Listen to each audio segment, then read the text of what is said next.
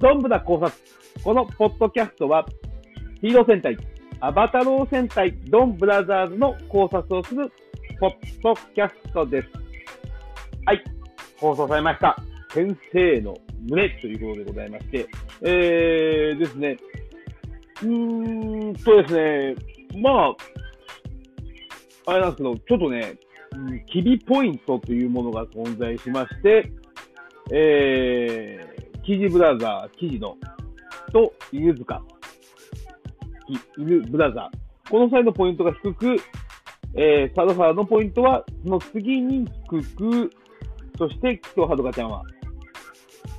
あのー、ポイントが多いという状況でございます。うーんとですね、先週見ててちょっと思ってたことがあるんですけど、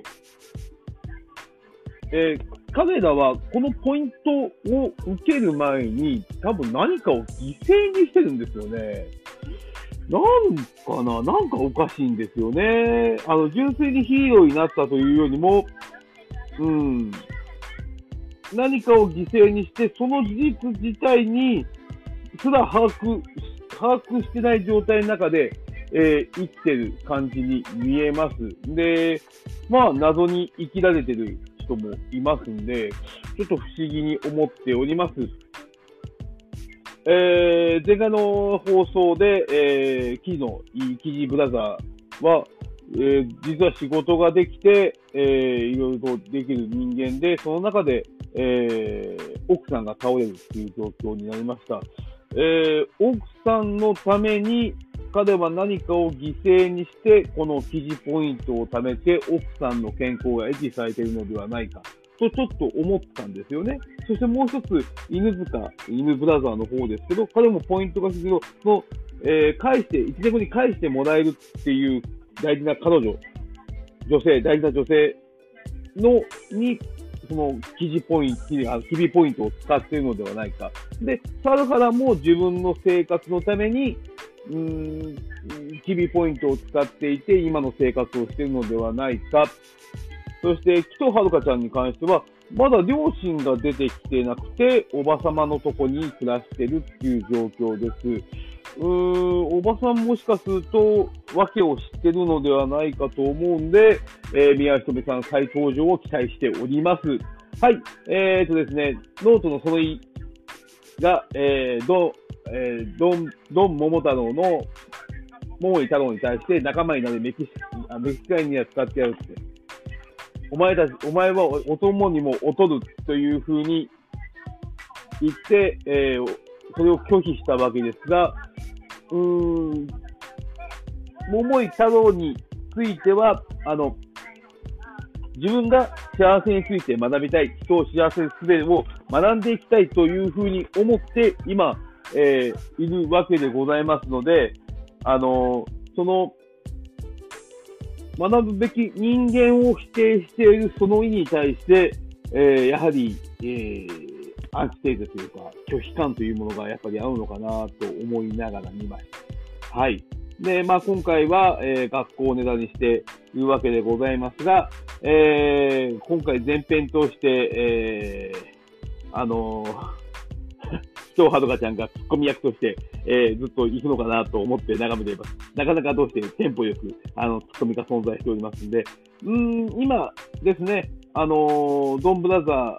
ドンドンブラザーズ、なんかお友達4人に対して、えー、戦いが終わると攻撃をします。えー、桃井太郎については、もう完璧な杉たるは及ばざるがごとしですね。何もかもできるからこそ、何もかもに対して理解ができない。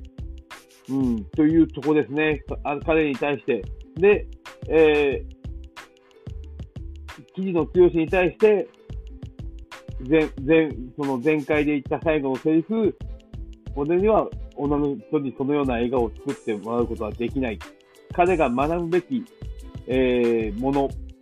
は人の心であったり、そういうものだとするわけですが、やっぱりですね、あの、お友達4人が、えー、本当の仲間になった時に、うん、何か大きなことが起きるのではないかなと思っております。あのー、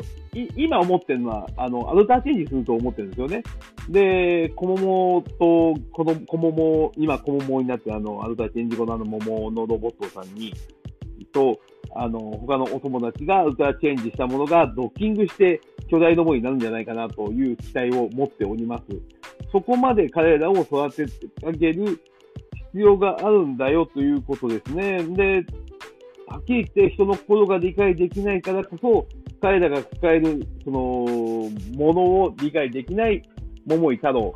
ですんで、そこをこう埋まっていったときにそれが現れるのではないかなとちょっと思っております。商品展開的にもこれが一番いいのかなと思っているわけですが、もっといくと、えー、っと、そのノートのあの3人も、桃井太郎もいなくなり、ラスボスはそのお友達だけで、えー、倒してしまうっていうところも、ちょっと面白いのかなと思って、えー、今見ております。えー、戦隊は毎年、えー、思ってるより意外なことが起きますんで、えー、今、ものすごくそこをまた期待しながら見てるわけですけど、今回はファイブマンのギアでしたね。えー、兄弟すべてが学校の教師という、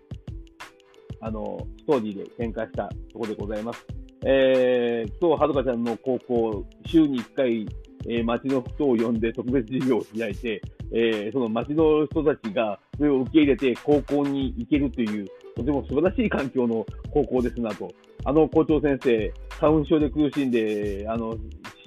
生徒たちに八つ当たりしているようにも見えましたが、なかなかできる校長なんじゃないかなと思ってしまいました。はい。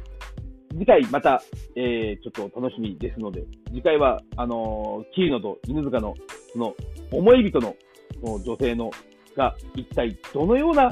状況なのかなというところに思ったりということが、それが判明していくのではないかと思いますので、また楽しみに見たいと思います。また次回よろしくお願いします。以上です。